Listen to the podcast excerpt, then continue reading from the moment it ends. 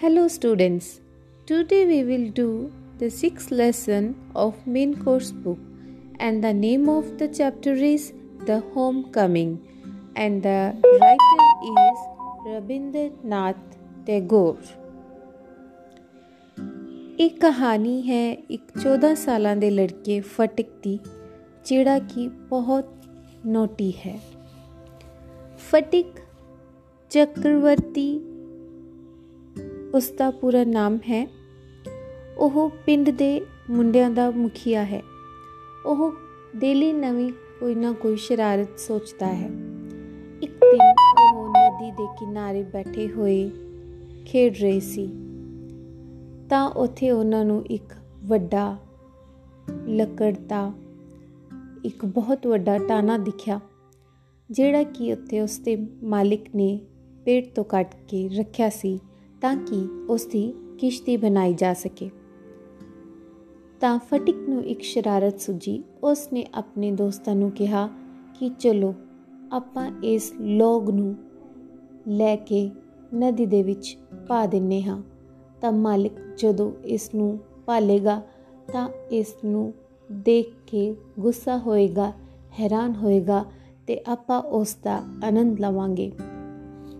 ਇਸ ਨਵੀਂ ਸ਼ਰਾਰਤ ਦੇ ਵਿੱਚ ਪਿੰਡ ਦੇ ਸਾਰੇ ਮੁੰਡੇ ਉਸ ਨਾਲ ਰਲ ਗਏ।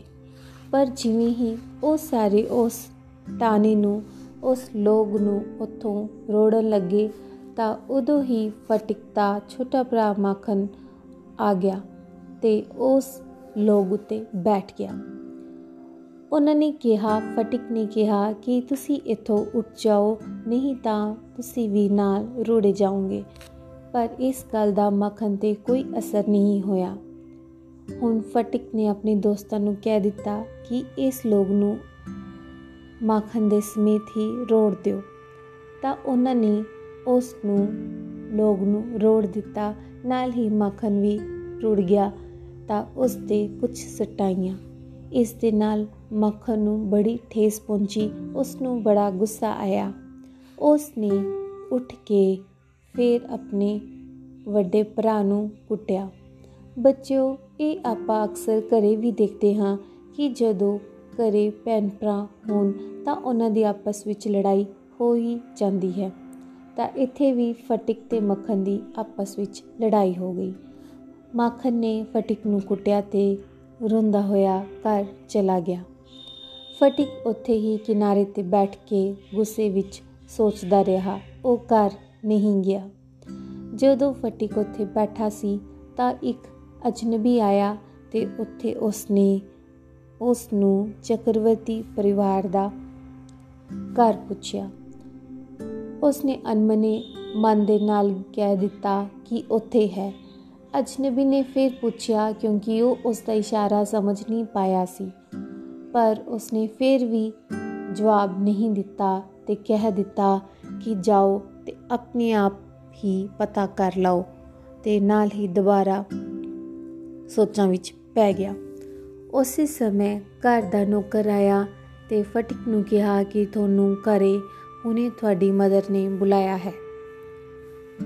ਫਟਿਕ ਨੇ ਕਿਹਾ ਕਿ ਉਹ ਨਹੀਂ ਜਾਣਾ ਚਾਹੁੰਦਾ, ਤਾਂ ਨੌਕਰ ਜ਼ਬਰਦਸਤੀ ਉਸ ਨੂੰ ਘਰ ਲੈ ਗਿਆ। ਘਰ ਪਹੁੰਚਦੇ ਹੀ ਮਾਂ ਨੇ ਉਸ ਨੂੰ ਕਿਹਾ ਕਿ ਫਟਿਕ, ਕੀ ਤੂੰ ਮੱਖਣ ਨੂੰ ਕੁੱਟਿਆ ਹੈ? ਤਾਂ ਫਟਿਕ ਨੇ ਕਿਹਾ, ਨਹੀਂ, ਮੈਂ ਨਹੀਂ ਕੁੱਟਿਆ। ਕਿ ਇਸ ਨੇ ਤੁਹਾਨੂੰ ਇਦਾਂ ਕਿਹਾ ਹੈ? ਮਾਖਨ ਨੇ ਕਿਹਾ ਕਿ ਨਹੀਂ ਮਾਂ, ਫਟਿਕ ਨੇ ਹੀ ਮੈਨੂੰ ਕੁੱਟਿਆ ਹੈ। ਤਾਂ ਇਸ ਗੱਲ ਤੇ, ਇਸ ਝੂਠ ਤੇ ਫਟਿਕ ਨੂੰ ਫਿਰ ਗੁੱਸਾ ਜਾਂਦਾ ਹੈ, ਤਾਂ ਫਟਿਕ ਉਸ ਨੂੰ ਕੁੱਟ ਦਿੰਦਾ ਹੈ। ਹੁਣ ਮਦਰ ਨੂੰ ਲੱਗਦਾ ਹੈ ਕਿ ਮਾਖਨ ਹੀ ਸੱਚਾ ਹੈ, ਤਾਂ ਫਟਿਕ ਹੀ ਇਸ ਨੂੰ ਕੁੱਟ ਰਿਹਾ ਹੈ।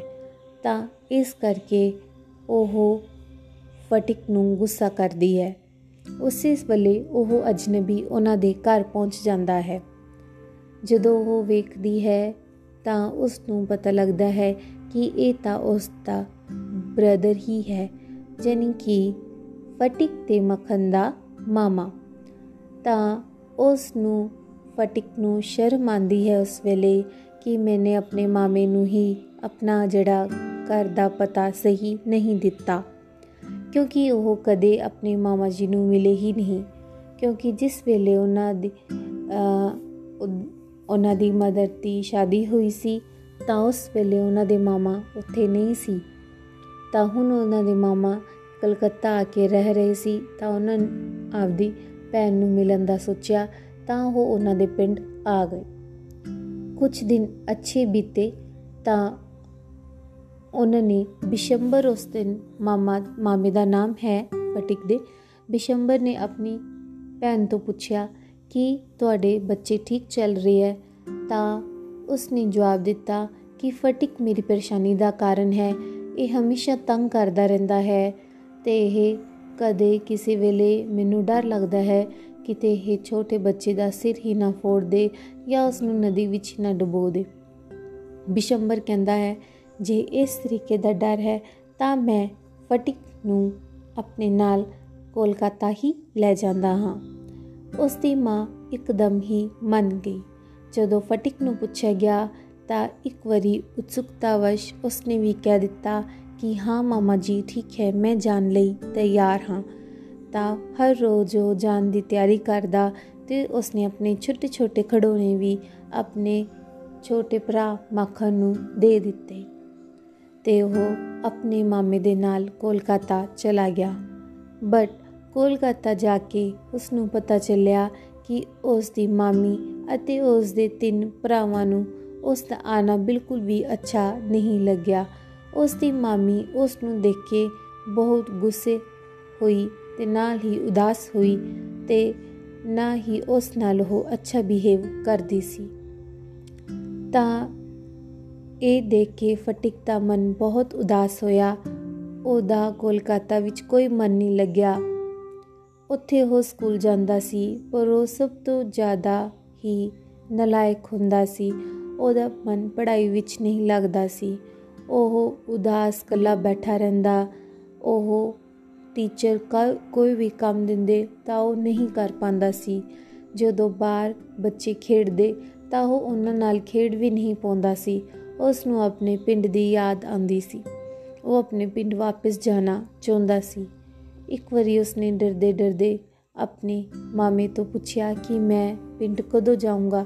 ਤਾਂ ਉਸ ਦੇ ਮਾਮੇ ਨੇ ਕਿਹਾ ਕਿ ਜਦੋਂ ਛੁੱਟੀਆਂ ਆਣਗੀਆਂ ਛੁੱਟੀਆਂ ਅਕਤੂਬਰ 'ਚ ਹੋਣੀਆਂ ਸੀ ਤੇ ਅਕਤੂਬਰ ਹਾਲੇ ਦੂਰ ਸੀ। ਉਹ ਫਿਰ ਵੀ ਅਕਤੂਬਰ ਦਾ ਵੇਟ ਕਰਦਾ ਰਿਹਾ। ਉਸ ਦੀ ਮੰਮੀ ਉਸ ਤੋਂ ਕੰਮ ਕਰਾਂਦੀ ਤੇ ਉਸ ਤੇ ਗੁੱਸਾ ਕਰਦੀ ਰਹਿੰਦੀ। ਉਹ ਉਹਦਾ ਕੋਈ ਜਵਾਬ ਨਹੀਂ ਦਿੰਦਾ। ਇੱਕ ਵਾਰੀ ਉਸ ਦੀ ਇੱਕ ਬੁੱਕ ਗੁੰਮ ਹੋ ਗਈ, ਜਿਸ ਪਿੱਛੇ ਟੀਚਰਸ ਉਸ ਨੂੰ ਰੋਜ਼ ਕਹਿੰਦੇ ਸੀ ਕਿ ਬੁੱਕ ਲੈ ਕੇ ਆਓ, ਬੁੱਕ ਲੈ ਕੇ ਆਓ ਬਟ ਉਹ ਕੋਈ ਜਵਾਬ ਨਹੀਂ ਦੇ ਪਾਂਦਾ ਸੀ। ਉਸਨੇ ਮਾਮੀ ਨੂੰ ਕਿਹਾ ਕਿ ਮੈਨੂੰ ਬੁੱਕ ਲੈ ਦਿਓ, ਮੇਰੀ ਬੁੱਕ ਗੁੰਮ ਗਈ ਹੈ। ਤਾਂ ਉਸ ਦੀ ਮਾਮੀ ਨੇ ਉਸ ਨੂੰ ਬਹੁਤ ਗੁੱਸਾ ਕੀਤਾ।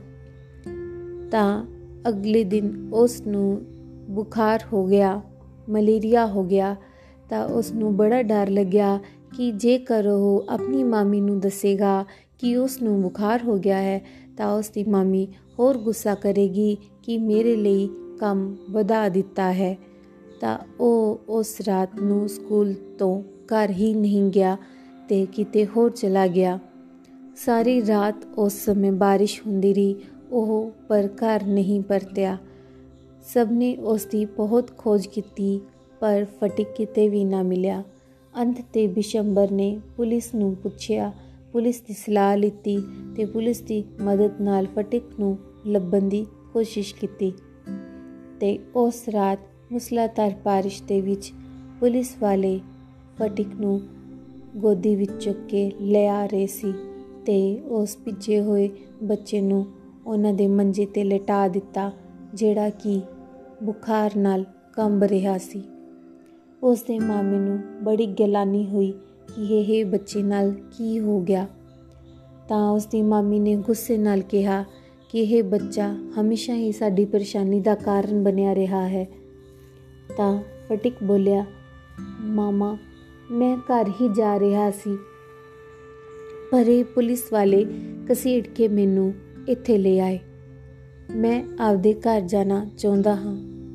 ਤਾਂ ਬਿਸ਼ੰਬਰ ਨੇ ਕਿਹਾ, ਠੀਕ ਹੈ ਬੇਟਾ। ਤਾਂ ਉਸ ਦਾ ਇਲਾਜ ਚੱਲ ਰਿਹਾ ਸੀ ਬਟ ਉਹ ਬਿਲਕੁਲ ਵੀ ਠੀਕ ਨਹੀਂ ਹੋ ਰਿਹਾ ਸੀ। ਤਾਂ ਉਹ ਬੁਖਾਰ ਵਿੱਚ ਹੀ ਬੜਬੜਾਉਣ ਲੱਗਦਾ।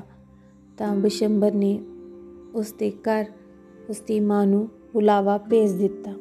ਉਹ ਰੋਜ਼ ਇੰਤਜ਼ਾਰ ਕਰਦਾ ਕਿ ਮੇਰੀ ਮਾਂ ਆਏਗੀ। ਉਹ ਬੁਖਾਰ ਦੇ ਵਿੱਚ ਬੜਬੜਾਉਂਦਾ ਕਦੇ ਪਿੰਡ ਨੂੰ ਯਾਦ ਕਰਦਾ, ਕਦੇ ਕਹਿੰਦਾ ਕਿ ਮਾਂ ਮੈਨੂੰ ਨਾ ਮਾਰੋ, ਮੈਂ ਝੂਠ ਨਹੀਂ ਬੋਲ ਰਿਹਾ।